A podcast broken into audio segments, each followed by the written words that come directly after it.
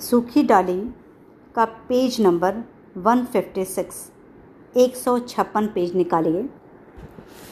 छोटी भाभी, परेश, मेरा बेटा, भला मजली भाभी, तब बहू ने कहा तो ना कहो, मैं तो इस गले सड़े सामान को अपने कमरे के पास तक न फटकने दूँगी। इस बेडौल फर्नीचर से तो नीचे धरती पर चटाई बिछाकर बैठना, लेटना अच्छा है। मेरे मायके में, इंदु, क्रोध से। बस उसे तो अपने मायके की ही पड़ी रहती है। चौबीसों घड़ी। मझली बहू और छोटी बहू ने अपने मायके के बड़े बड़े कमरों और उसके बहुमूल्य फर्नीचर का बखान किया। हंसती है और महाशय परेश की एक भी न चलने दी। बेचारे भीगी बिल्ली बने दादाजी के पास चले गए। खी खी खी। हंसती है दूसरी भी उसके साथ हंसती हैं। मजली बहू, मैं तो चुपके से चली आई, मुँह बिचकाकर। जवान है, छोटी बहू की या कतरनी? जबान है छोटी बहू की या कतरनी? और फिर जब अंग्रेज़ी बोलने लगती है तो कुछ समझ में ही नहीं आता।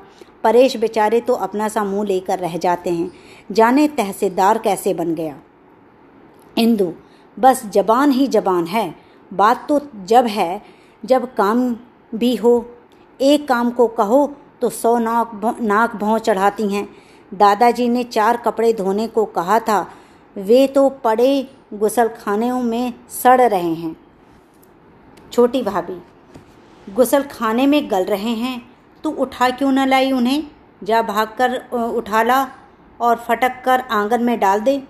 मैं बहू को समझा दूँगी। इस तरह कैसे चलेगा? और भी चिंता से। परेश ने समझाया नहीं उसे। इंदु, परेश की तो जैसे वहाँ बड़ी सुनवाई होती है। मजली बहू, वह मलमल के थान और अबरों की बात याद है ना? अभी तक पड़े हुए हैं। कह कहकर हार गए परेश महाशय। बहू रानी ने हाथ तक न लगाया उन्हें और वे शर्म के मारे ले जाते नहीं दादाजी के पास। कचहरी में होंगे तहसीलदार। घर में तो अपराधियों से भी गए बीते हो जाते हैं। हंसती है। इंदु और बड़ी बहू भी हंसती हैं। छोटी भाभी पर दादाजी के कपड़े? बड़ी भाभी तुम भी बहस बहन बस। क्या इतना पढ़ लिख कर छोटी बहू कपड़े धोएगी? इंदु क्यों? उसके हाथ नम, नमक मिट्टी के हैं जो गल जाएँगे? बाहर से दादाजी के हुक्का गुड़गुड़ाने की आवाज़ आती है। छोटी भाभी तुम चलो इंदु कपड़े फटक कर अहाते में डाल दो। शायद उन्हें ज़रूरत हो। मांगेंगे तो मैं बहू को समझा दूँगी। पर्दा गिरता है। बच्चों, ये जो पर्दा गिरता है की बात हो रही है, ये स्टेज पे इसको एक्ट किया जाता है, इसका मंचन किया जाता है। इसलिए जब दूसरा दृश्य शुरू होने से पहले पर्दा गिरा दिया जाता है ताकि सेटिंग कर ली जाए। कोई दूसरा दृश्य दिखाना है तो उसके स्टेज की सेटिंग कर ली जाए। दूसरा दृश्य वही वर, बरामदा दाई ओर के तख्त पर बिस्तर बिछा हुआ है दीवार के साथ तकिया लगा है। दादाजी आराम से तकिए के सहारे बैठे हुक्का पी रहे हैं। उनका मझला लड़का कर्मचंद पास बैठा उनके पाँव दबा रहा है। हुक्का पीते पीते दादा बच्चों को बाहर अहाते में खेलते हुए देख रहे हैं। स्नान गृह से नल के जल्दी जल्दी चलने की आवाज़ आ रही है। शायद कोई बच्चा उसे चला रहा है, क्योंकि कर्मचंद की भ्रिकुटी तन गई है। भ्रिकुटी का मतलब होता है बच्चे भौहें, आईब्रोज जो हैं, जब चढ़ जाती उसे भ्रिकुटी कहते हैं। पर्दा उठने के कुछ क्षण बाद तक नल के चलाए जाने और हुक्के के गुड़गुड़ाने की आवाज़ आती है। फिर कर्मचंद, क्रोध से, बस करो जगदीश क्या खटखट लगा रखी है? जरा आराम करने दो। अभी अभी खाना खाकर बैठे हैं कि तुम, दादा। हुक्के की नली को हटाकर उधर देखते हुए, नहीं नहीं, खेलने दो बच्चों को। फिर हुक्का गुड़गुड़ाते हैं। बच्चे हँसते हैं। बरगद की पूरी डाल लाकर आँगन में लगा दी और उसे पानी दे रहे हैं। हँसते हैं। नहीं जानते कि पेड़ से टूटी डाली जल देने से नहीं पनपती। हुक्का गुड़गुड़ाते हैं।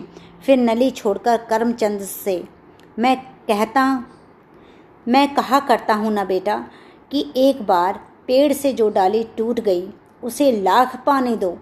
उसमें वह सरसता न आवेगी और हमारा यह परिवार बरगद के इस महान पेड़ ही की भांति है।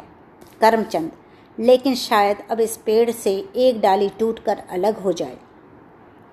दादा, चिंता से, क्या कहते हो? कौन अलग हो रहा है? कर्मचंद, शायद छोटा अलग हो जाए। दादा, परेश, पर क्यों? उसे क्या कष्ट है? कर्मचंद, कष्ट उसे तो नहीं, छोटी बहू को है। दादा, मुझे किसी ने बताया तक नहीं। यदि कोई शिकायत थी तो उसे वहीं मिटा देना चाहिए था। हल्की सी खरोंच भी, यदि उस पर तत्काल दवाई न लगा दी जाए, बढ़कर एक बड़ा घाव बन जाती है और वही घाव नासूर हो जाता है। फिर लाख मरहम लगाओ, ठीक नहीं होता। कर्मचंद, मैं अच्छी तरह तो नहीं जानता, पर जहाँ तक मेरा विचार है, छोटी बहू के मन में दर्प दर्प का मतलब होता है बच्चे घमंड। दर्प की मात्रा ज़रूरत से कुछ ज़्यादा है। मैंने वही मलमल के थान और रजाई के अबर, अबरें ला कर दिए थे ना? और सबने तो रख लिए, पर सुना है कि छोटी बहू को पसंद नहीं आए। अपने मायके के घराने को शायद वह इस घराने से बड़ा समझती है, और इस घर की घृणा को की दृष्टि से देखती है, और इस घर को घृणा की दृष्टि से देखती है।